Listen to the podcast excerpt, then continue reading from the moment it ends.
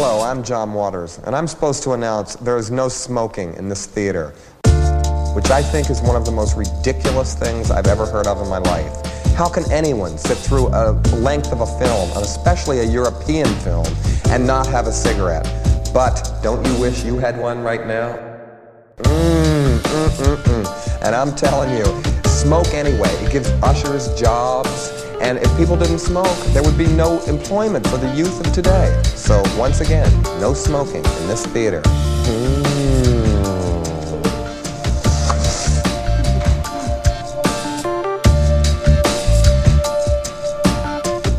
Thank you very much for listening to Trylove, a literal roundtable podcast where we talk about movies we saw or people we met at the Trylon Cinema in Minneapolis, Minnesota. You can find us on Twitter at Trylove Podcast. You can find the Trylon at Trylon Cinema, and you can get tickets to upcoming showings at trylon.org.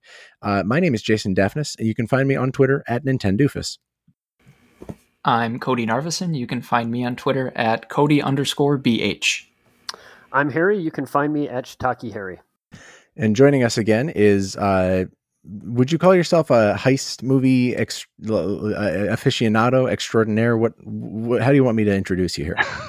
enthusiast, maybe is the is, all right. Is, heist is best, movie, best heist movie enthusiast. Uh, Matt Clark, thank you so much for joining us again, Matt. Yeah, absolutely. I'm stoked to talk about this one. Really, I'm glad to hear that. Uh, it was a first time for several of us.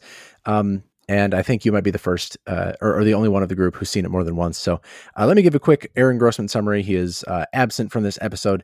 Um, uh, this is, of course, uh, the Lavender Hill Mob, a 1951 Ealing Studios production, again starring Alec Guinness. Uh, I think he's been the, like the one constant aside from the studio in most of the movies we've covered from from this series, playing at the Trylon. but of course, Alec Guinness plays Mr. Holland, a, a, a, a man who's disenchanted with his job of watching over delivery of gold bars for banks. Um, over the years, he sort of devises a, a, master plan to steal up to a million pounds worth of these gold bars, uh, just using his expertise. Uh, he has shown no no indication of uh, going rogue before of Breaking Bad, so he's in a good position to to strike. Uh, he just needs a way to get them out of the country um, because it's very hard to smuggle gold bars. Uh, he meets through uh, through his landlord, who is leasing a new apartment to uh, I forget his name, Mister Pendlebury. Mr. Pen- Mr. Pendlebury. Thank you. Mr. Pendlebury uh, casts souvenirs uh, in the shape of various London and Europe uh, milestones and, and monuments, and uh, and he sort of that triggers his mind to um, put together a plan to smuggle them out by uh, casting them as souvenirs and right under customs enforcement's nose. Uh, of course, they need to round up a posse, uh, the eponymous Lavender Hill gang, to pull it off. Uh, not everything goes quite as right, uh, quite right. Um, and then the last thirty minutes of, of the movie or so is sort of uh, a long-winded way to watch the I guess this is editorializing. You're editorializing this. Okay, I, I am. I am. My card. apologies. That is uh, that's not something that Aaron does. He he scripts his out though. I'm I'm trying to um trying to trying to measure up to the best. Not so easy, uh, is it? It really isn't. Uh, so anyway, that the climax of the film is the heist, uh, and then the remainder of the film is sort of the um, what's the word I'm looking for? Just like the aftermath, the sort of repercussions, the of of what happens there. Um, so I'll uh, give each of you a little bit to talk about uh, the things you liked and didn't like. We're going to start with Cody, Harry, and then we're going to let Matt take it away. Cool. Um, wow. First up, a lot of pressure here. I don't want to set uh, a bad tone for the episode or anything, so I'll be. Oh, it's already uh, set. Don't honest worry. and diplomatic. Yeah, yeah. I heard that summary. Trust me. Um, just kidding. You did great. Uh, honestly, uh, Lavender Hill Mob. I enjoyed my time with it well enough. I think. Um, of the Ealing films that we've talked about so far, uh, this may have engaged me the least out of all of them. Maybe. Um, I'm still digesting it, admittedly, and honestly, um, talking with you all about movies helps uh, shape and uh, you know enhance my opinions in some ways. So I'm glad we get the chance to talk about it. But it wasn't for any grand reasons uh, necessarily. Just a lot of little choices that sort of um, you know, maybe lowered the ceiling for me. Uh, framing the movie as a flashback was sort of a weird tone to get off on. Um, I didn't think that was entirely necessary. Um, the fact that, you know, uh, Lackery and Shorty, if I got those names right. Um, two of the guys who take part in the heist just kind of get dropped off um, unceremoniously, um, and the so that felt weird. The 20 minutes immediately following the robbery, I had no clue what we were uh, supposed to be ramping up to. Um, so just a bunch of little things, and I, I, guess to this movie's credit, and I don't know if this is a hot take or not. Um, the last set piece with the the chase sequence, um, while very goofy and madcap, gave me a glimpse at what this movie could have been and maybe should have been. Um, you know, something like dynamic and almost Blues Brothers esque. Um, I'm not a Blues Brothers uh, enthusiast, so um, anybody can call me on that if they want to. That's just the immediate vibe I got. Um, like very, you know, the the action directing um, and the choreography in that chase scene felt uh, like a tone appropriate for a movie like this. Um, and it made me a little upset more the movie wasn't just like that. Um, but there were things, you know, to like Guinness is at least solid. There are some other fun and fine scenes, and Audrey Hepburn has one of her first big screen appearances uh, in this movie, so it wasn't all bad by any means. I thought that I was hallucinating when I saw her face. That's in the opening scene, right? Yep, yep, yeah. That like twenty yeah. seconds. Uh, Chiquita, I believe her character is credited uh, credited Dang. as. All right, thanks for bringing that full loop. Uh, Harry, give us your rundown. Yeah, it's interesting to hear Cody's opinions. I think I kind of had an inverse relationship with this. Um, I think that the first two acts of this movie are possibly the most I've enjoyed any of the Ealing movies that we've watched so far. Um, I found the relationship between Dutch and Al at the heart of this movie to be really, um, really fun to watch and, and really um, uplifting uh, and and cute. Um, I thought that the class politics at the heart, the sort of really unabashed, especially for 1951, um, class politics at the heart of Dutch's motivations, um, and later Al's motivations in the way that they find friendship through um, essentially class solidarity, um, to be really uplifting and compelling. Um, and I found the scenes that set up the heist um, which are always my favorite scenes in a heist movie. So maybe this is just a personal opinion, but I found those really clever and really fun to watch. And I thought that the characterization that ran throughout those scenes was um, really well done. Um, and this movie lost me kind of in the third act, um, which Cody, you had said was sort of your favorite part, which I found interesting. Um, for me, once they got to, once they actually got to Paris, um, and after the the heist was pulled off and they were chasing these girls to get their um, gold casts of the Eiffel Tower back. And then in that final car chase which admittedly as the climax worked uh, relatively well for me and I, I thought it was really cool to see 1951 um, Paris in that way. Um, or I, I, guess they were back by then. Uh, anyway that worked for me all right but I thought that it kind of felt like the script fell off a little bit for me in the final act, which was frustrating um, because I really enjoyed the characters that had been set up to this point. Um, but I'm really interested to hear how Matt felt about it. So you can go ahead, Matt. Sure. Um, I think I think this is a movie that I've always liked. Um, it definitely gets across that sort of uh, spirit of mild anarchy that uh, the Ealing comedies are sort of known for. Um, and I, and I think it actually has grown on me with the repeat viewings. I think sort of um, I like that you brought up the class solidarity, Harry, because um, I think one of the things this does well is it's sort of like like every heist movie is sort of about our aspirations to get away with stuff and to like you know kick against Hell the yeah. system. But like this one is very much about like you know usually that's sort of embodied in these sort of like wild outlaws, um, these criminals, and in this case it really is like it's like the bureaucrats turning the system in on itself almost um, and uh, and then and at the same time like that that same bureaucracy sort of like foils them uh, in in parts towards the end. Um, i can actually sort of see some parallels between uh, holland the dreamer in this movie and like sam lowry in brazil um, and I, I think Gilliam even cited this as a possible, you know, influence wow. there. That's an awesome parallel. That's yeah. wild. Right. I mean, there, there's like a few things because, like, you know, at the heart of the movie, you have this sort of, daydreaming bureaucrat who sort of aspires to get out of this, you know, drudgery of his his day to day existence. Um, and then you have some other, you know, weird things like, uh, you know, the typo in Brazil, and you have that uh, R air uh, mistake on the crates of um, gold Eiffel Towers in this one, and the, and the fact that this movie actually, you know, begins and ends in Brazil is, is sort of the thing that struck me this last wow. this uh, last watching.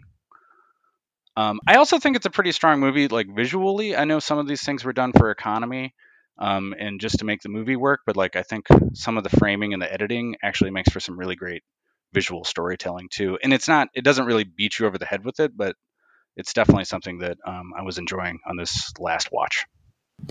I am really glad you brought up the visual presentation of this movie. Uh, I didn't notice that a lot, several of the Ealing films we've covered so far uh, have been, or the cinematographer on them has been Douglas Slocombe of Raiders of the Lost Ark, well, the first three Indiana Jones films uh, fame that he has. I'm, I'm trying to pull up the actual list of uh, of Ealing films that he did. He did Kind Hearts and Coronets. Uh, he did well. He did Rollerball for Christ's sakes. Just like hell yeah, I didn't I didn't imagine that level of talent stuck to this movie, and I agree totally that like the visual visual presentation from like the opening well one of the opening shots i guess where there's a pan in from or i'm not using the right term uh, a zoom in from the from outside like on a patio to the inside where there's like a uh, waiter's little check plate in the foreground is like okay that's that's a really solid shot it's more stylized than i thought a movie like this would have been i thought it would have been much more straightforward and almost like we've compared several ealing films to like um like stage plays a little bit. This didn't feel quite like that. It didn't feel quite as stiff. There were a lot of moments where uh, the camera is taken to shake or to you know tilt or to just play around uh, that felt really like I won't call it experimental, but formatively interesting in a lot of ways that I think impacted my viewing of the film. I overall found like something of a midway point I'm finding between what Cody and Harry thought of the movie, where I do feel like the humor and the uh, seriousness, which are both at play throughout most of the film, uh, with humor winning usually, sort of come to a head at the second act, and then it's like it's to- almost completely serious and very like stressful, intense, uh, almost thrilling, with like little tiny interjections of humor, like when they're running down the spiral staircase and they just start like giddily laughing. I found that really like very charming, very out of nowhere. Uh, and but unfortunately, like it just builds a whole lot of tension in that last act and then the only time it gets really like fully released is the very final stinger shot where he's carried away in handcuffs. Uh, I didn't. I don't think that the pacing was quite there for a lot of this movie. Um, even earlier in the film, it felt like it was, I guess, spending a lot of time on somewhat trivial things. I ended up with a fairly positive view of it, though. I, I hope since you all seem to have, excuse me, uh, noticed similar um, subjects and themes about uh, class politics and sort of the relationship between we'll call them the two main characters, uh, Pendlebury and I'll call him Dutch because that was his chosen his chosen name. Uh, I guess Harry, you brought it up first. Do you want to dig a little more into those? Uh, oh, sure. Um, I was just going to bring up that real quick. You mentioned the scene where they're descending the Eiffel Tower. Um, very notably, as in even in Wikipedia, um, that scene as they head down this spiral staircase, um, they repeatedly look over the edge of the staircase down into the tower below them, and that uses the zoom in, zoom out visual effect that is made famous by Vertigo seven years later, um, which is kind of wild, right? Like that is the Vertigo shot. Everybody knows that shot to be the Vertigo mm-hmm. shot, and to, so to see it here seven years earlier sort of belies a lot of the um, formal interest that this movie has in how it can visually communicate. Um, they do a few really good things with cuts. I'm thinking particularly of the two refineries that we visit in this movie and how they sort of communicate the um, exchange between those visually as well. Um, and some of the other uh, exchanges of power and camaraderie between the Lavender Hill mob visually are really good. Um, the there's a really great first scene when um, Al and Dutch are meeting one another. Uh, again, like you said, Jason, those are their chosen names, which is kind of important. Um, and I just, they immediately have this uh, camaraderie for one another and just like a really deep appreciation for one another's like um, chosen means of presentation that was like really um, inspiring to me and it, and it made these characters really uh, likable. Um, and i think that likability persists throughout the movie to the point where um, i was mad that the movie ended the way it did. I knew it was going to end that way right? Because in 1951 the criminal always gets uh, his quote unquote just desserts but i really wanted um, dutch to get away with it and all of them to get away with it and i was hoping for uh, like an 11th hour um, twist uh, where this had been accounted for all along, the way that we might see in like an Ocean Eleven uh, now, but that didn't happen. Um, but uh, yeah, I, I, mean, all of that is to say that I think that this this movie communicates visually the likability and class solidarity of its characters well, and um, in terms of that class solidarity, Matt said it really well, which is that um, the thing that this movie does that I appreciated so much is it really dispenses with the sort of uh, metaphor of wish fulfillment and wish attainment uh, within capitalism that a lot of heist films are um, sort of slant um, getting at, and it really explicitly lays it on the table. Um, like Alec Guinness's character, Henry Dutch Holland, he says early on, most who yearn for it know inwardly that they will never achieve their ambition. Uh, and then he talks about how, but for me, my ambition is literally right in front of me. Like he he has this gold, he sees this gold. Um, his labor helps create this gold, right?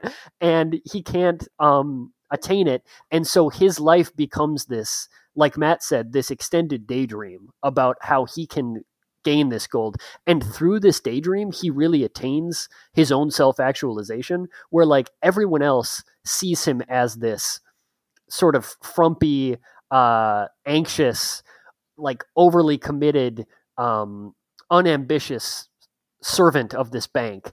And his interiority actually runs counter to that, but it is only interior, right? Where his boss looks down on him and uh, condescends to him, the world condescends to him, but he has this idea of himself within based on this plan that he has and meeting somebody else who shares these um, interior ambitions this idea that that actually like they're not just their jobs they can be more than that um, is what prompts them to to take action after you know 20 odd years and i found that um, to be that explicit rendering of a class politic in a movie like this, especially in 1951, was really refreshing for me, I think, and and made their relationship make a lot of sense and made the stakes of the movie um, really well communicated.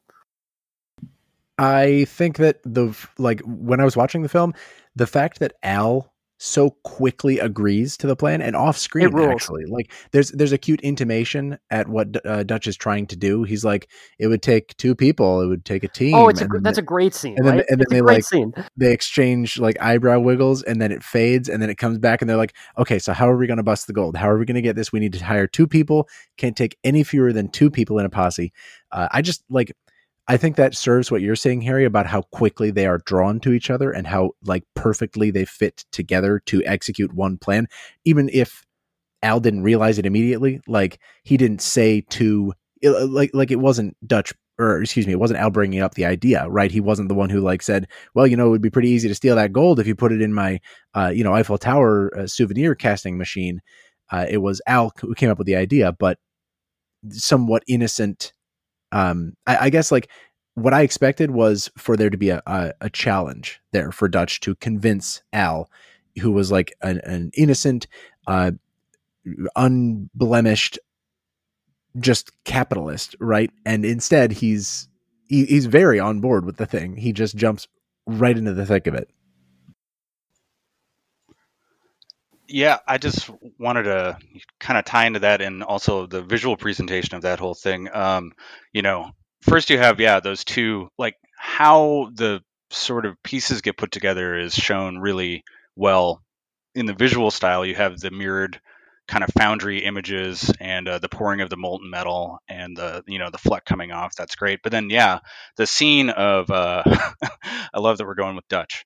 The scene of Dutch uh, presenting the plan to Al. Um, I mean, that's like a two minute take or something like that. Like it's a, it's a really long shot of um, those guys in Yeah. kind of different positions in the in the fore and the rear of the shot, and you know the camera kind of pushes closer to closer as uh, Dutch kind of walks around the room, sort of intimating his. you can feel it circling right i can't Yeah. remember if the camera actually circles but you can like it's you, it's building towards something and the, Yeah. the visual language is building towards that too and it, it there's a really great integration there Yeah, absolutely. Yeah, it's it's it's it's really neat. Um, and and just the way that Guinness um, plays it too is is so great. I could just watch his kind of facial expressions in this movie for like you know the the whole thing. It's great. He yeah, just he's got he always has really this good uh, glint in his eye. It's it's really terrific. yeah, and the accent he puts on that slightly like demurred, very I guess like weak chinned accent really works for the character all-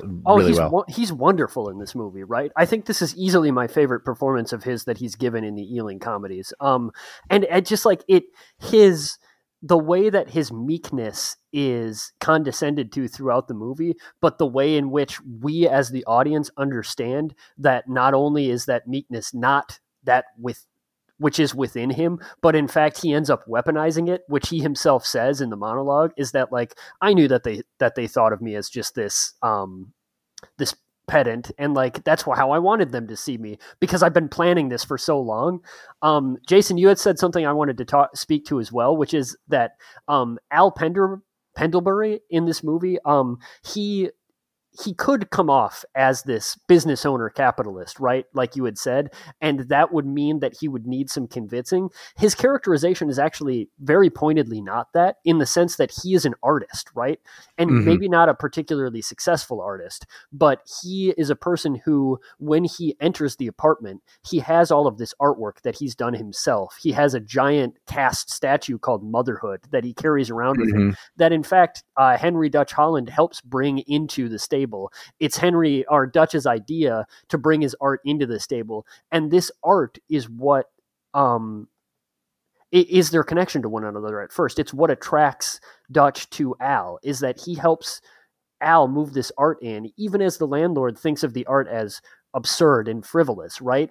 And Yeah. that's the, the cornerstone of their friendship is that Dutch can recognize that this art is important to Al, that in fact, this is how Al chooses to self identify, is not as the quote unquote slave, which he calls himself when he's working at his job, but as an artist. And even Mhm. if his art can't be if if his dream to be an artist can't be um, the way that he has to spend his life because of his social standing, then at least it's how he wants to think of himself. And there's a great parallel there, right? Obviously, between Dutch and how he wants to think of himself as the mastermind versus um, the bureaucrat. And so, like this this mutual appreciation for each other's self-identification and in return this ability to extend um, their friendship to one another by seeing and validating each other's um, chosen self identity, which is epitomized in the scene where they tell each other their literal chosen names. Uh, Henry Holland wants to be known as Dutch. Alfred wants to be called Al, and then they call each other those names for the rest of the movie. Uh, It's it's it's beautiful, right? Like that's a great friendship. I these two are like they're like a great on-screen couple to me, uh, and like especially in the third act when they're they're these sort of like hilarious bumbling partners uh, which is i think where cody was going with the blues brothers thing. Like it, it really does feel that way right? It feels like these are these these two cute hilarious bumbling couple that that really love each other in like a in a lot of ways um and are are aiming for something better right? And it's so that was like really charming to me. Yeah, I think that's driven home a little bit, specifically with uh, Al's relationship to his work.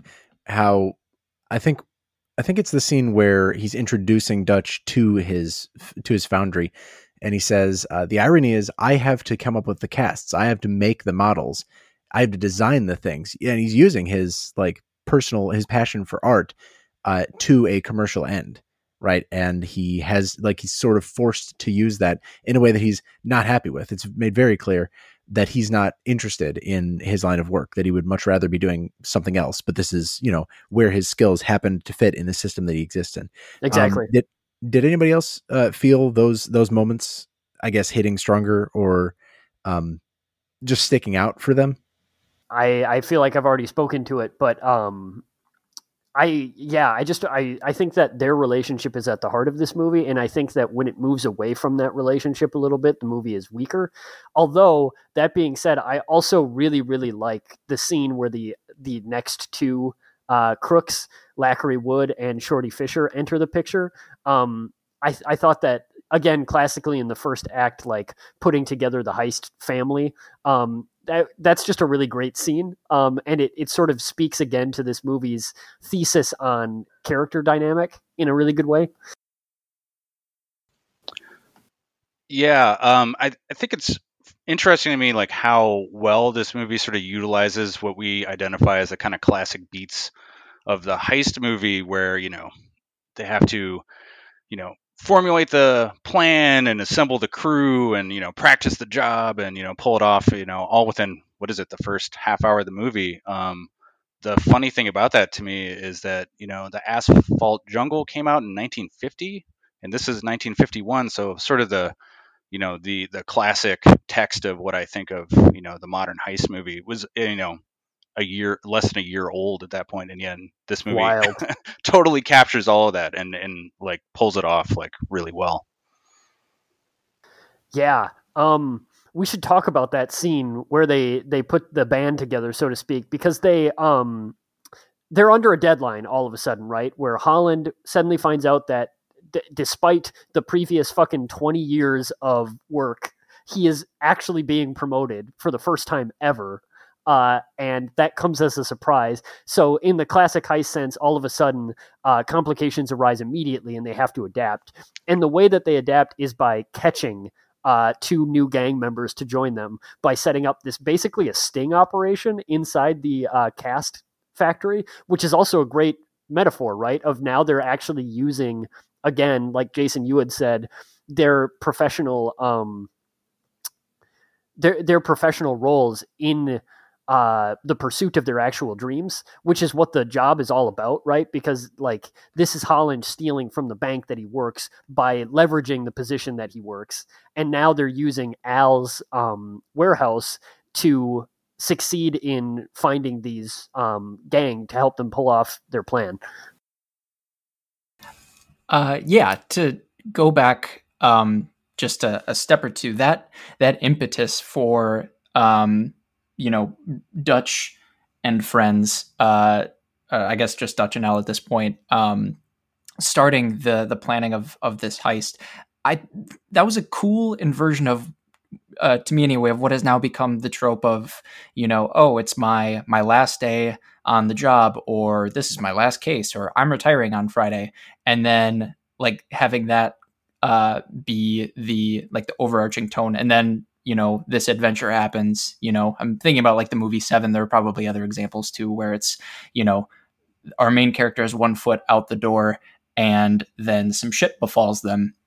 Whereas uh you know kind of i guess it's sort of ironic the idea that you know dutch is going to be going from making peanuts to like maybe a few more peanuts um, and then having to use it's a great joke yeah use that as the the fulcrum to orchestrate the aforementioned shit uh, themselves was um, I guess a fascinating sort of irony that was rewarding. And I guess the fact that the other like the converse of that has become the trope or the go-to is like it's it's interesting to me that the way that Lavender Hill Mob went about this is not something that has been done as often although maybe I'm just you know, blind spotting. And there are a lot of examples of this that I'm not thinking of.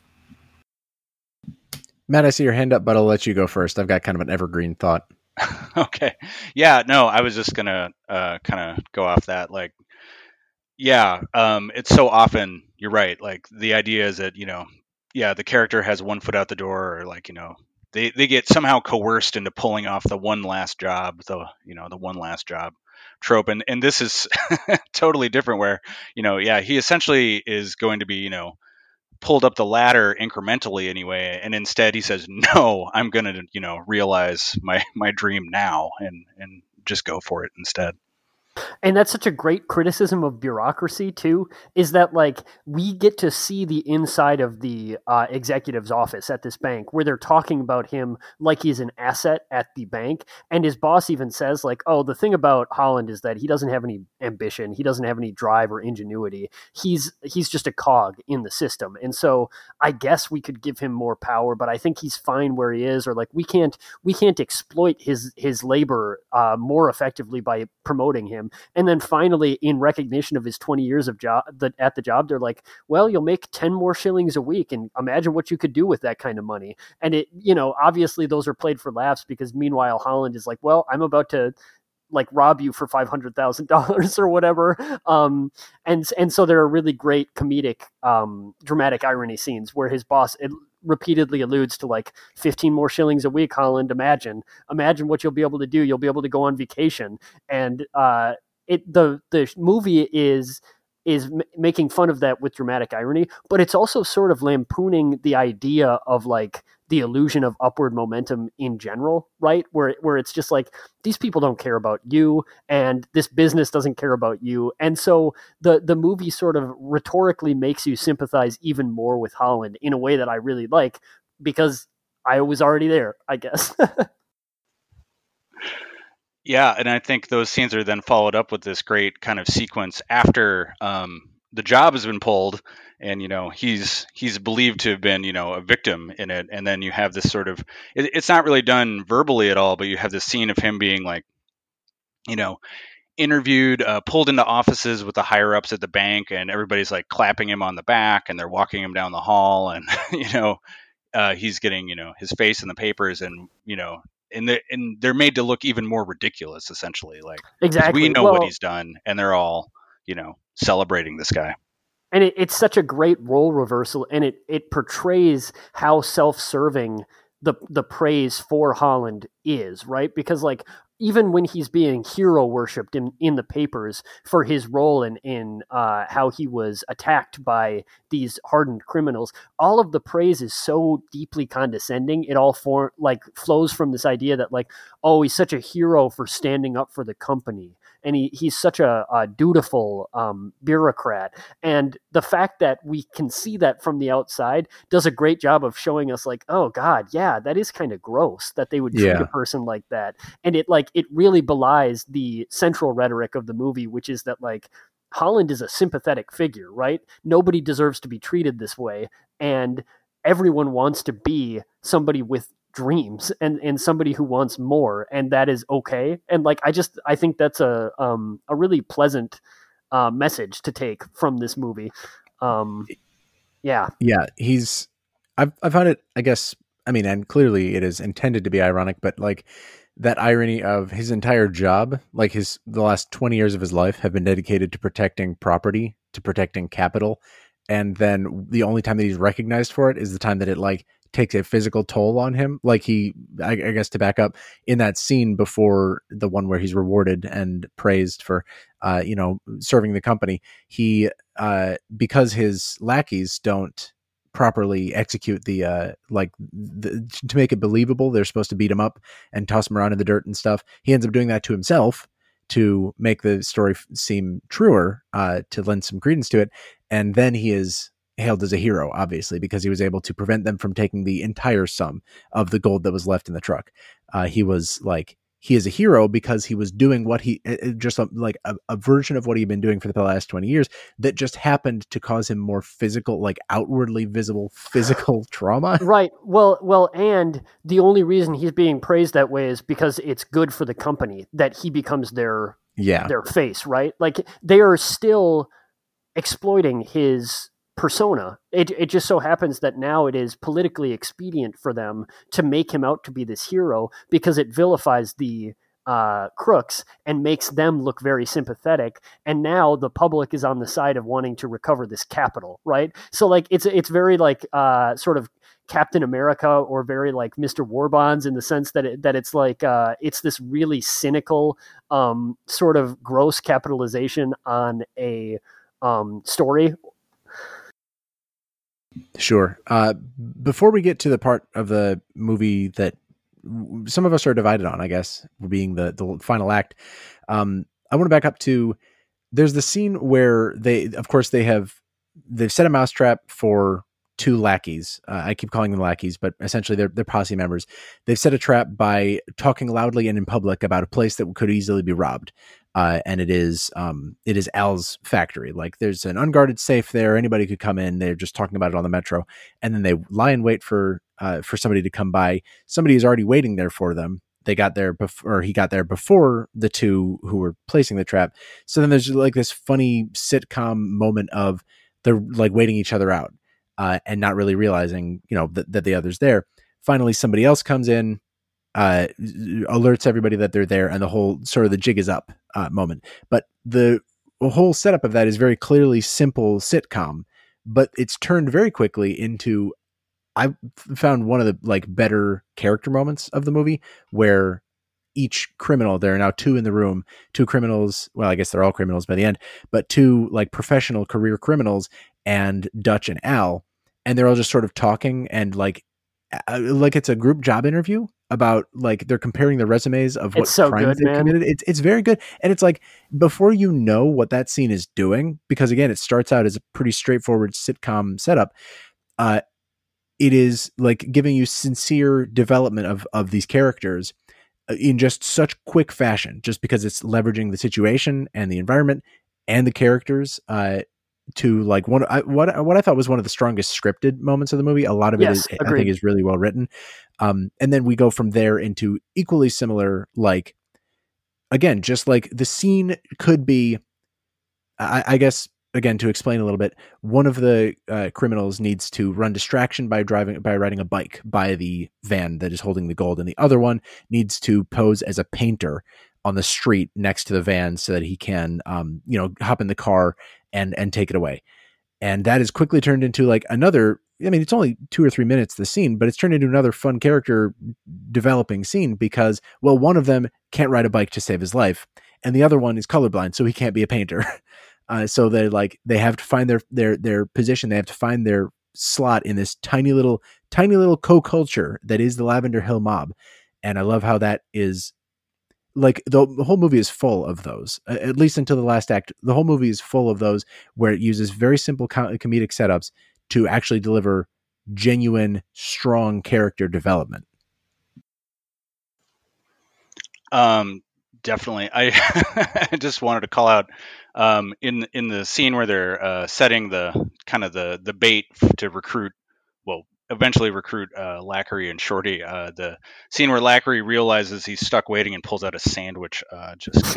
Um, He also he's I also just love thumbing through his own clippings of Yeah. previous Yeah, jobs that he that he carries pulled. them around while Yeah, he's so committing a crime is too good. I Like, Like he has his resume right there. yeah. yeah even even the like he has the bus schedule and he's looking at his watch like well damn i guess i'm stuck here it's Oh, just like a really funny you got to pay attention but it's really really quite good It's My also. favorite- Uh, oh, sorry.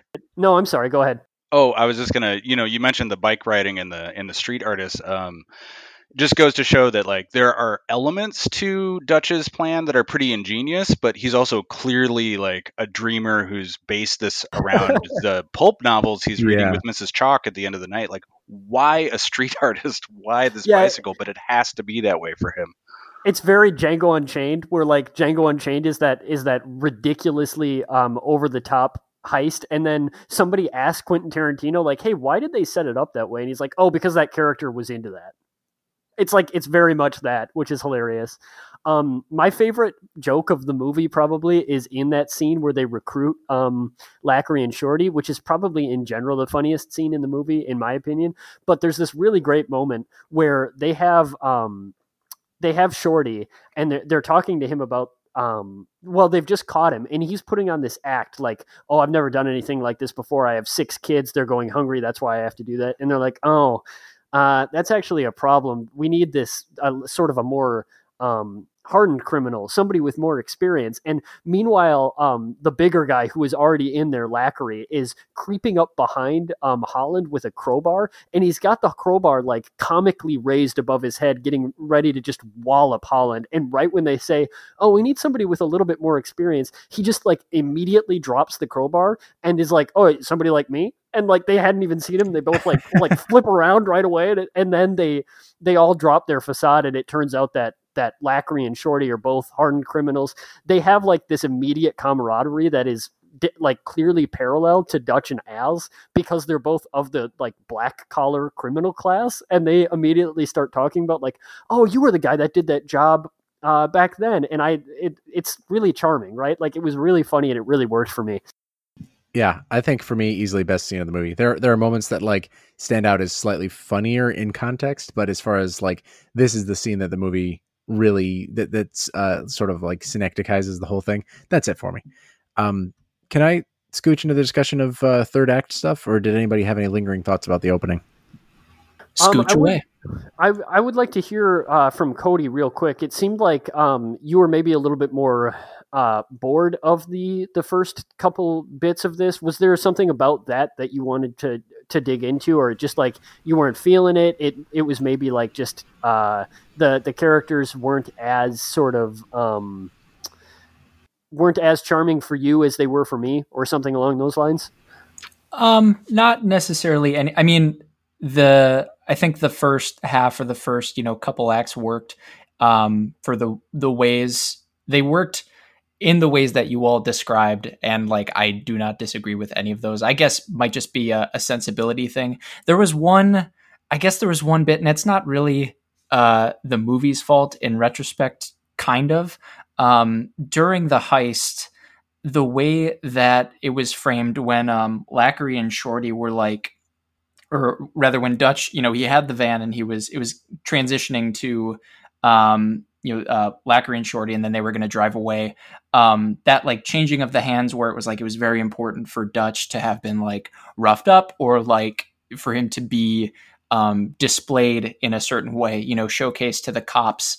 It was, and maybe maybe I maybe I wasn't paying attention to the right things. It was this weird thing where for like the next five to ten minutes, I totally thought um, like Lackery and Shorty had just like ripped off Dutch and Al and like they had gone off book just by the way that they were emoting and how like confused and kind of frazzled Dutch seemed. And so uh, that kind of had me uh, on pause for a little bit. And I guess like I thought that's what the movie was going to be after that. It's like, oh, you know, uh, Dutch and Al, we're dipping our toes into a pool that we are unaccustomed to. And like that would have maybe leaned more, maybe into more of like the uh, like the class politics side of it, and like we could have done some interesting things there. And I think maybe I was just so like uh, whiplashed so much by the fact that like oh like they that was the plan the whole time. It was you know uh, nothing weird about it, and you know by the end of it they're all like warm buds. Uh, so that was nice and charming. Um, so all of that is to say there was nothing. Uh, there was nothing about what you fellas are saying that I like am you know throwing up flags against or anything. Sure, maybe sure. just my own experience of it. Yeah. Well, uh, what else are you supposed to talk about? Uh, I I really like to your point that it the movie does not, uh, despite the like, we'll say Dutch and Al and Shorty and Lackey, uh, Lackery, sorry, coming from two different worlds. Like they are the bureaucrats and the professional criminals. Um, it never stops to say like, oh, look at how different these two people are. Look at what different circumstances they come from. It focuses rather on their point of commonality. I think that's where we're coming. Like everybody's uh, shared opinion of this movie is that it, it finds that common point of like we want to rip this off because it is a large sum of money that like other people don't need that does not need protected in the way that in the way that it is. I guess. Uh, and it, it, it, helps them bond over that rather than call out their stark differences in like profession or ideology. Um, I I think that is the basis of the character work in this movie is that it puts them both in the same place, I guess, with the same goals rather than emphasizing differences between them. Um, and it, and uh, it does it does so by speaking to a universal experience, right? Which is that is is being in one life and wanting another or wanting to be more or wanting to believe that you are more than your circumstances which is a you know a, a very deeply um relatable feeling to have yeah uh, well, then it sounds like we can move into the final part of the movie, which uh, right after that climax of the money being, or rather the gold being uh, uh pulled out, and it's still in ingot shape, has not been uh, melted down yet. Um, let's see where we were. Uh, where were we? things go wrong during the actual heist, where Pendlebury accidentally steals a painting, gets arrested. Things sort of fall slightly off track. they make it out, but without the criminals. Um, in Paris, we have. Uh, Dutch and Al. Uh, they're like sort of just coasting uh, the the two criminals as or excuse me Lackery and Shorty as Cody mentioned uh, are not along with them um, because they feel like either the the heat of you know the heat's just going to follow them there or you know they're not really into the idea of going to Paris. So they actually not... have they have real um, like reasons to, but the reasons are just like very written in uh, and and kind of silly. Is that true? Yeah, yeah. It's uh, Lackery's wife won't let him go to Paris, and uh, Shorty would just prefer not to. Uh, he, he, he, said he'd rather watch a, a test match than yeah, than, than make match. the trip. well, uh, they end up in Paris without without the two, um, and in Paris, uh, you know, another slightly madcap moment where the one of the shop sellers for Al's goods accidentally ends up selling six of the melted down and recast uh, souvenirs there in the shape of the Eiffel Tower, which are sold to six schoolgirls. Uh, Harry mentioned this before, and they make their way back to London uh, on, I think, by boat. So there's this madcap chase up and down the Eiffel Tower, uh, which has that weird, funny, giddy moment uh, in the middle of the stress, and that uh, contra zoom moment, the the vertigo shot, as Harry was saying. they eventually end up buying back all six, but the police are on their tail. Um, they were tipped off by the van that they used to pull off the art heist, or excuse me, pull off the heist. Uh, the, the, the final tower, the sixth of six, ends up with the police. They get to um, where, uh, sorry, they get the tower back, but they are then wanted. Uh, and just like it is so, as you can probably tell from just my babbling, it is so heavily plotted that final third that it feels really tough to compare it against the like straight common I, I, guess like uh just simple way that the that the beginning of the movie really really started to unfold. Did, did anybody else feel a little bit breakneck by that time? By like minute fifty or, or sixty? Yeah, I mean, I, th- I think it definitely like sort of crosses a threshold from this, uh, you know, the the light light anarchy of the first two thirds into full blown anarchy in the in the last third, uh, particularly mm-hmm. with the chase. I think I, I, can see the Eiffel Tower scene like that moment of giddiness and you know the hat and the coat flying around kind of losing people a little bit but i also think that's like a pretty good like transition you know? It's sort of the yeah. movie saying like okay now we're going you know we're going you know full monty here. Totally. get, uh, i mean it's just the the the entire scene from the i mean what is that exactly it's like like a police fair at a museum where they end up yeah, uh, some kind of exhibition, right? It's like yeah. the training. It's like the police training academy, and also they're giving some sort of like public demonstration. But yeah, that whole thing is just so like crammed with sight gags and slapstick of the sort that we don't really see in the first two thirds of the movie. Definitely. And the Paris sequences felt like the movie explicitly transitioning in tone into something more uh like madcap, madcap. and goofy um a, a, tone that i again like i definitely appreciated by the time we get to the final you know chase sequence um but i mean we arrive in paris and there are 28 minutes left in the movie and i'm left wondering like what is there here and yeah. between like between the the you know and i you know i i liked the the going down the winding staircase sequence too i was audibly laughing at it um because it was ridiculous um and like I felt giddy too watching Alec Guinness mime going downstairs.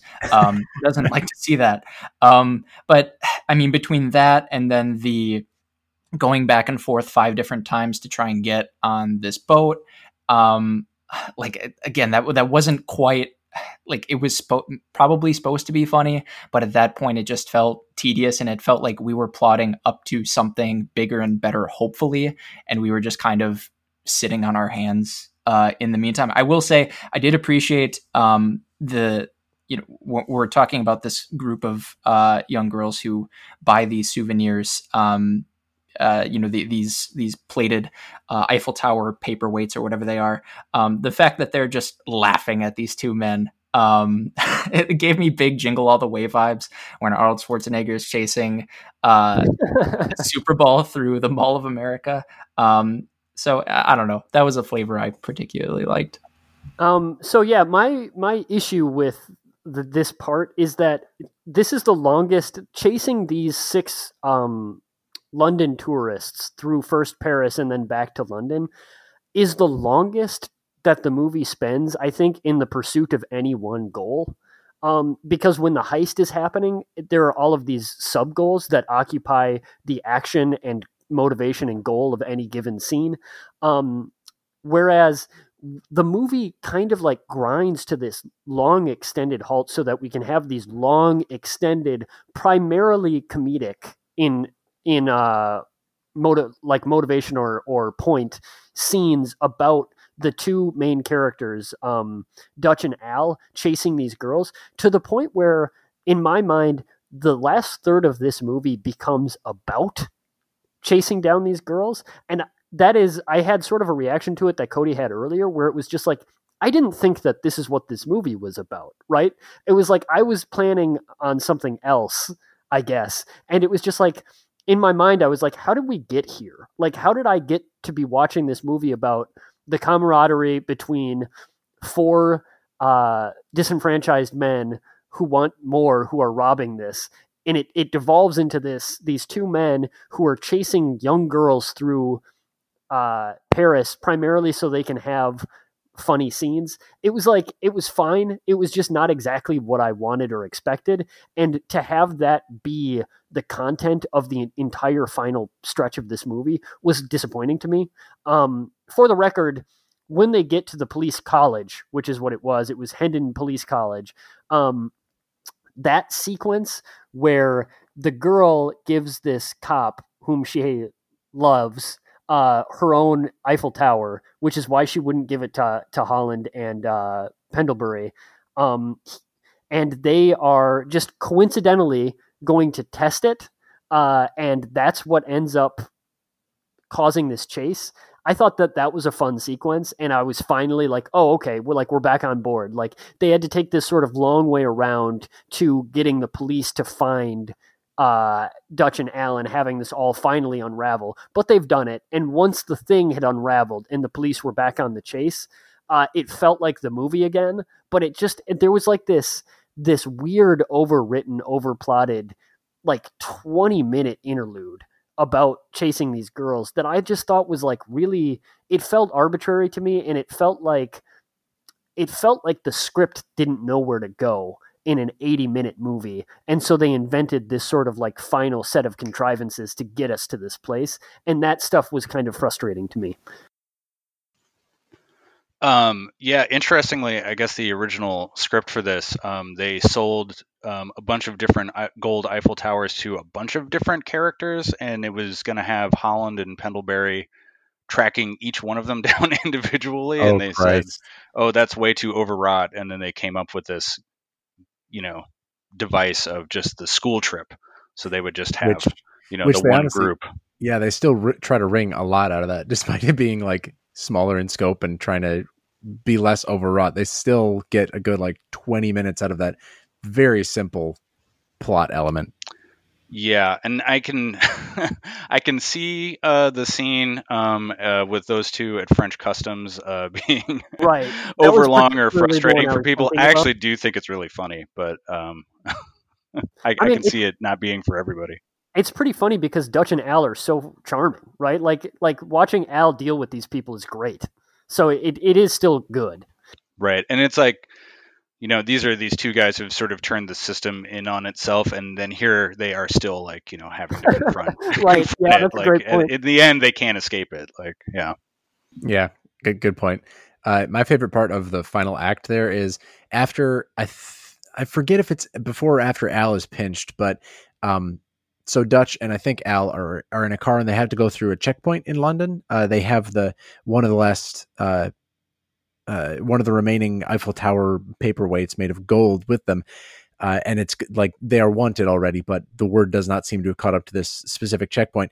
And two cops sort of escort them through and for some reason one of them is singing old macdonald had a farm and he like grabs onto the side of the car to ride it and sort of guide them through and he begins oinking like the like a pig in the song just like for an extended period of time and it's the funniest thing because you literally have a cop singing like oinking like a pig alongside the criminals who are like defrauding them and the system they support directly i don't it has to have been intentionally written like that right oh of course like yeah, I was sort of curious about that. If like you know, um, if, if, pig was in the like modern parlance of the time, it seems like it would not have been yet, so. but I don't know. God, God I hope so. Good, right? It's like it's too coincidental. Um, that scene's also good uh, because of what Matt referred to, which is how they they constantly are uh, referring back to systems and the way that systems can impede um, and how systems can be turned to impede, right? Like even during that chase, the way the chase unfolds is that um, Dutch and Al steal a police car from the college, and then they use the police um, dispatch radio to to try to trip up the police and get away. Um, which they had been doing throughout the chase by like yelling, "Oh, there's the criminal!" Right to like to try to turn the police, and so like even there at the end, um, during this chase, we're we're thinking about the ways in which the system can be turned around in a in a really fun way. And even the old MacDonald thing um, is it comes from that because like they had um, intercepted like the radio of another uh, participant in the the crash that they had caused, and that was what was happening with that. Although, frankly, I didn't fully understand why the the cop had to sing and what was going on there. I don't well, really. Who doesn't love a bit of music while you're driving? I mean, the narrative justification is not as important as the fact that I got to see a tubby British cop say, "oink oink oink" alongside a car that's uh, that, that's stealing the state's gold out from underneath him. I love that. Um, and then the movie sort of plays from there uh, with Al getting pinched in London and Dutch making it out, heading to Brazil, and uh, and we returned where we started the film. Uh, but he is it's shown who he's sort of like confessing all this to. And uh, and the man leads him away in handcuffs and the movie ends. Uh, it's so sort of ignominious end for what the movie had built to that point. Um, it was, it was a, go ahead. A, a, somewhat hopeful one right? Because like we had seen in the beginning that um, henry dutch holland looks like he's always belonged he's like the toast of this club in Rio de Janeiro where he's hanging out. He had just given this incredible party that everybody, that all of these wealthy socialites uh, can't stop talking about, and and he's like really living large. And then we get to see how he earned that money through this movie. And then later on, it even they uh, have this quote on Wikipedia, which I appreciate. But he he's recounting this story to the guy who turns out to be the detective, and he says. 25,000 pounds, enough to keep me for one year in the style to which I was uh, unaccustomed, right? But like, despite the fact that he was unaccustomed to it, it turns out he was great for it. And that sort of bears out his own understanding of himself, which is that like, if only I had these opportunities, I would actually be great, right? Like, it's not about who I am inside, it's about the external opportunities.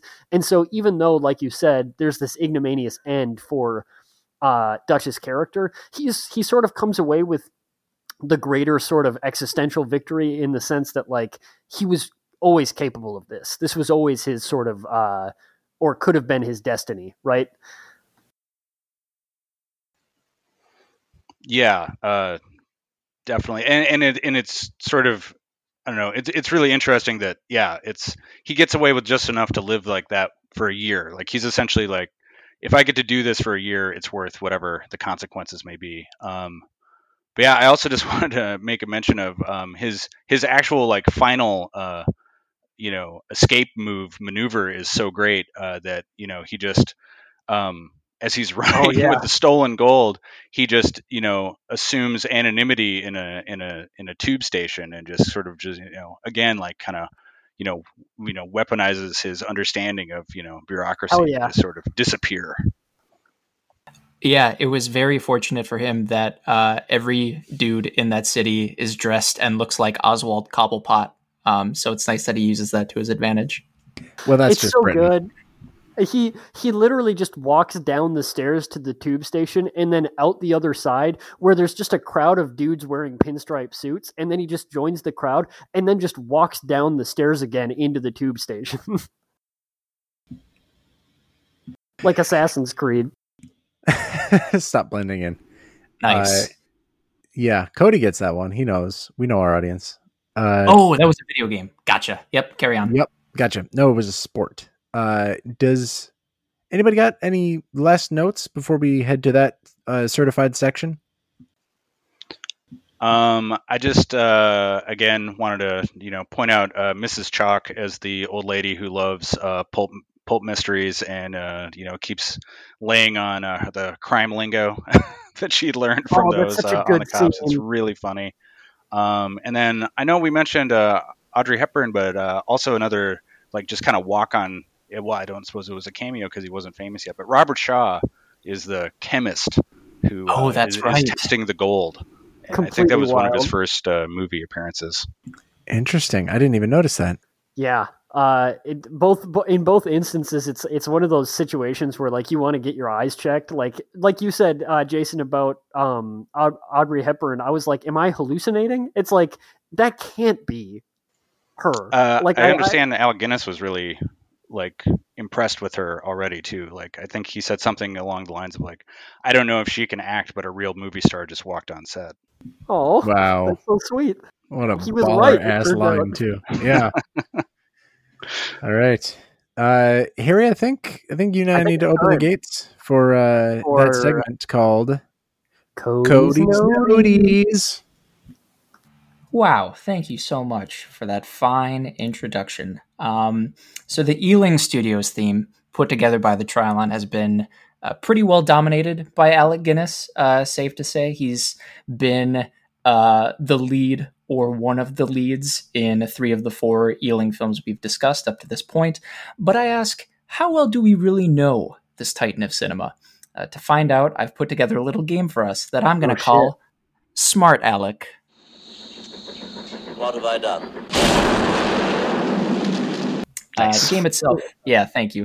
Uh, I was pausing for applause. The game itself is pretty straightforward.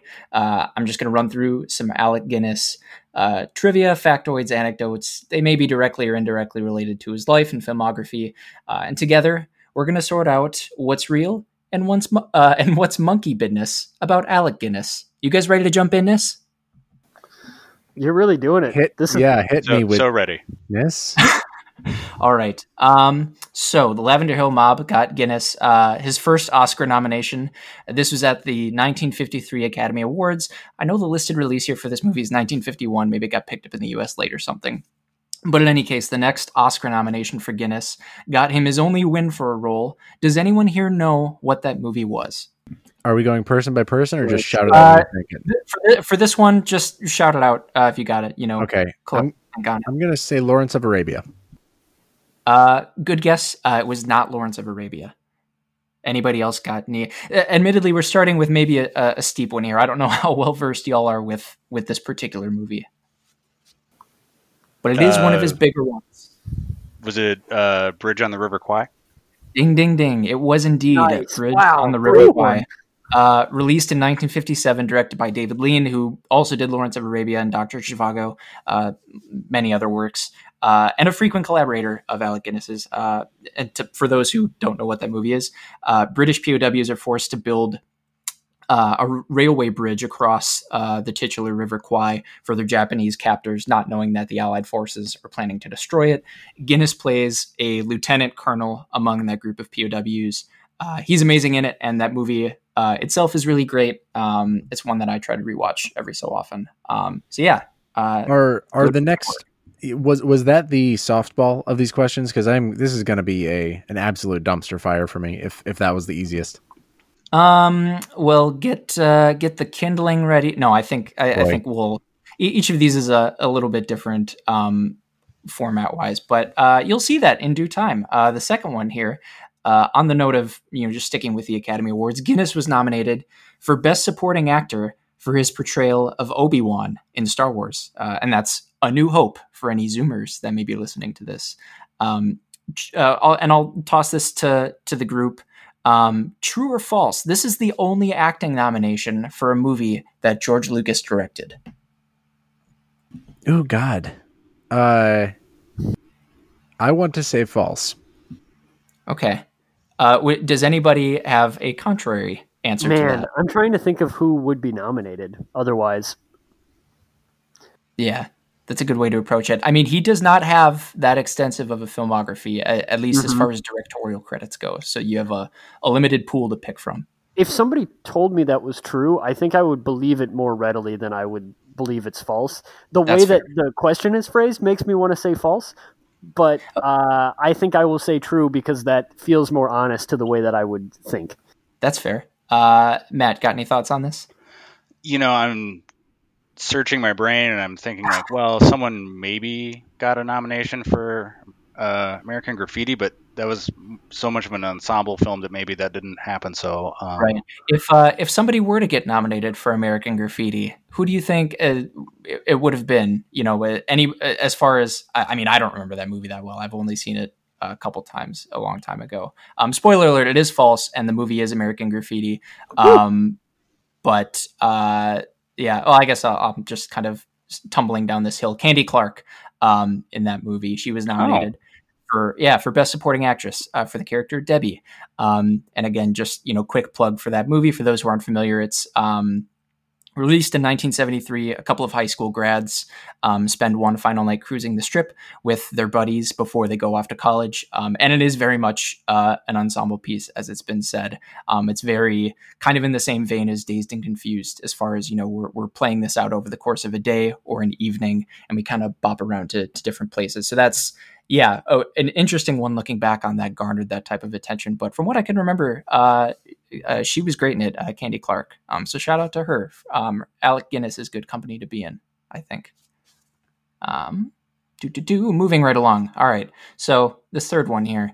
Um, this is going to be uh, up to each of you as as individual uh, participants. Um, thankfully, Alec Guinness has his own star on the Hollywood Walk of Fame what we'll do is uh, I'll go around to each of you and collect guesses for the year in which you all believe Guinness received his star uh, on the Hollywood Walk of Fame. And just for you know, re- reiterating some context here, uh, things relevant to what we've talked about and and you know, discussed on episodes. So far. Kind Hearts and Coronets was 1949, Lavender Hill Mob was 51, Lady Killers 55, uh, River Kwai was 57, Lawrence of Arabia 62, um, Star Wars: A New Hope was uh, all the way then up in 1977. So, what year do y'all think um, Alec Guinness got his star? Uh, Jason, I'm gonna say 1978. 1978. Oh, damn it. That was going to be my guess. He's an English actor. You got to think that like Hollywood is kind of slow to like appreciate Yeah, him. yeah. Especially the fact that like he was nominated for Star Wars, which feels like a really classic sort of like gimme, right? Mhm. Where it's like, well, we got to. ano- It's like giving uh, Ennio Morricone the uh, like lifetime achievement award. It's like fuck off. Uh, but um, so I was gonna say seventy eight. Jason stole that. Um, when did you say Lawrence of Arabia came out? Uh, that was 62. 62 that's what i yeah um i'll say 65 All right, perfect. And Matt, what do you got? So I'm going to base this just because of a weird factoid I read earlier today that he got his um, non-competitive Oscar in 80. So I'll go with 80. Gotcha. The uh, the answer to the question when did Alec Guinness get a star on the Hollywood Walk of Fame is 1960. oh shit 1960. Uh, that surprised me, as I'm sure it surprises you guys. Um, What was it? in some- What was the movie that had most recently? re- Uh, uh, I mean, he was nominated, or he won Best Actor three years before. Um, and maybe the maybe the Ealing uh, Studios movies like were were more popular in the states than I'm Oh. giving them credit so for. like maybe, Maybe- maybe the compounding like press that those movies had gotten and reception, maybe those kind of added up to it. I didn't think about Perhaps. that. I was thinking like standout things that would have earned him one. But if it's like a body of Right. work, yeah, Yeah, I confess I have no insight to how the Walk of Fame works yeah or, me I don't either. either. or how and when you get nominated. Yeah. I knew Yeah, you just basically have to be a really big deal, right? And Alec Guinness was definitely a really big deal by 1960. Uh, I just didn't know if he was like a big deal in Hollywood. Well, yeah, it's it's just crazy to think that he was a big deal in 1960 because some of his most rec- recognizable roles, at least over on this side of the pond, were post 1960. Like I'm thinking of Lawrence of Arabia and Star Wars, and those two things both released after 1960. It's wild to me that he already had it. That's when great. was Well, Zhivago? Because I feel like that's the one that. Chicago, Mhm. yeah, was that 65? I'm Okay. double checking. 65, yep. Yeah, yeah, that was right. And you have to remember, I guess, that like Star Wars was super celebrity casting for him, right? Like they cast Alec Guinness because like it was a big deal to get Alec Mhm. Guinness, and he actually hated that role, right? So Uh, and that actually, not to, to cut that short, that actually brings us to our last Guinness tidbit. Um, so it, it is historically a relatively open secret that Guinness had, uh, to put it maybe delicately or diplomatically, some reservations about participating in Star Wars, some of which he never really got over, um, despite being in uh, the sequels um, and it- you know smaller roles. I have here four reported quotes uh, from Guinness about the making of Star Wars. Three of them are genuine, uh, and one of them is fabricated. So I'll read them. Uh, I'll just read them off, and then I don't know, whatever feels better. If you want to do it collectively, you know, treat this like a, a group effort. We can do that, um, and then you guys just see if you can pick out the imposter. Um, so there are four of them here. So uh, first well, one, thank you for for finally coming uh, to m- to my home because I don't know very much about River Kwai or Doctor Zhivago, but I feel pretty confident I'll be able to hack this one. all right. Well, yeah, hey, uh, don't uh, don't count your Guinnesses. yeah, it's it's the- ti it's time Yeah. to take Harry the fuck down. No, I mean I was, I was trying to take me the fuck down by saying that I'm a dumbass who loves Star Wars and hasn't seen very many good movies, but Well, welcome to my club. Uh, the first one here, um, I- I'm not going to put on an Alec Guinness voice. Uh, new rubbish dialogue reaches me every other day on wads of pink paper, and none of it makes my character clear or even bearable. So that's the first one. The second one. The battle scenes at the end go on for five minutes too long, and some of the dialogue is excruciating. Uh, the third one. I can't imagine anyone wanting to watch a stiff upper lip old man for two hours. And then the fourth one. I shrivel up every time someone mentions Star Wars to me. So, of, of those I- four, uh, three of those are for realsies, uh, again, reportedly, and one of them is n- is not that. So, which one is the is the imposter in this group? So Um, I, I I'd need the first and the last one to be true. I think. I definitely in, need in the the, in the world. Shrivel. Uh, can you read the second one again? I'm having suspicions about Mhm. that. Yeah, here I'll, I'll read them. I'll read them all off again, just, just so we have those fresh. Uh, first one here: new rubbish dialogue reaches me every other day on wads of pink paper, and none of it makes my character clear or even bearable. Second one: the battle scenes at the end go on for five minutes too long, and some of the dialogue is excruciating.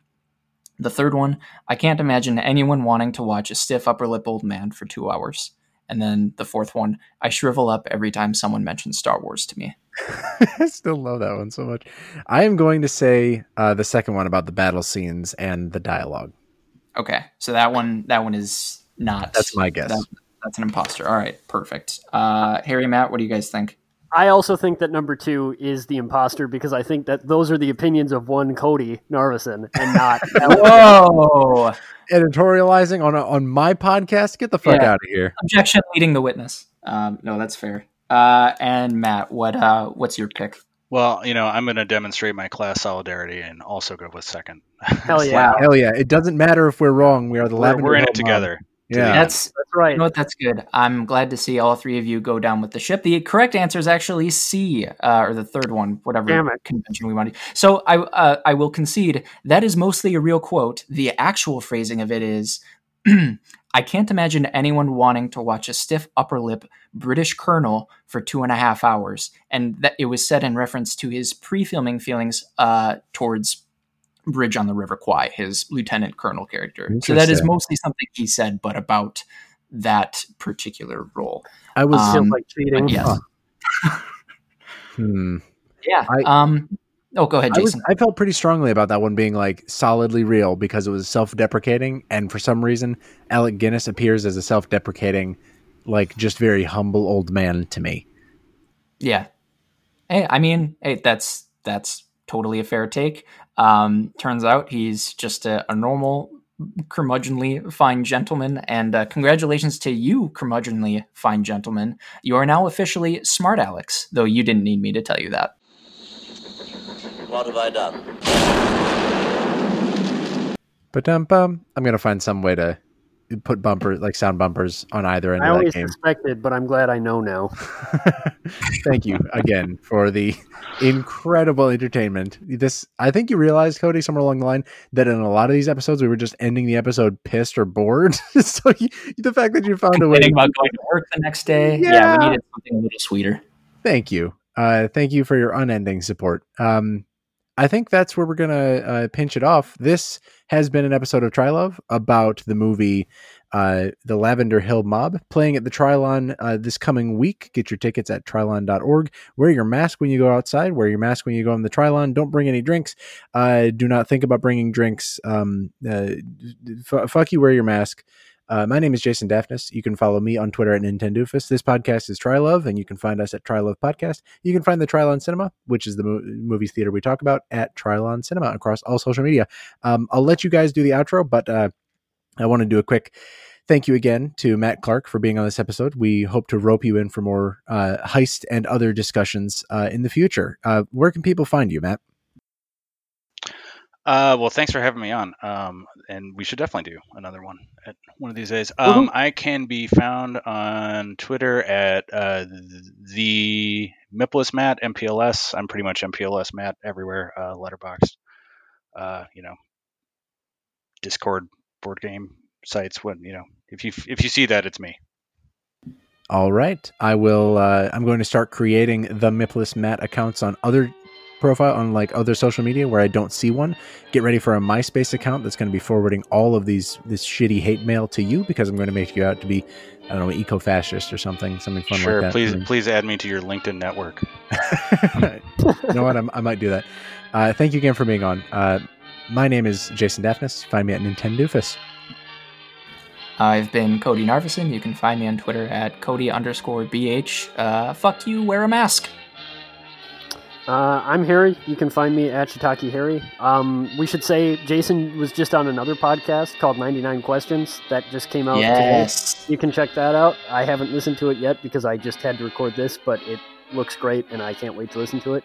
Also, you should follow Matt on Letterboxd because he does good reviews and also like really good suggestions for movies and stuff. Um, I found a lot of movies that I really want to watch via his watching, so um, that is a good thing to do. Thanks. Tastemaker, Heartbreaker, Matt Clark. This is what I'm dreaming of instead of my day to day working world. Damn, isn't that the truth? Wow. All right. Thanks for listening, everybody. Uh, rate us and review us on iTunes. I never asked for that. Forget I said that. Uh, Bye. Good night, you naughty men.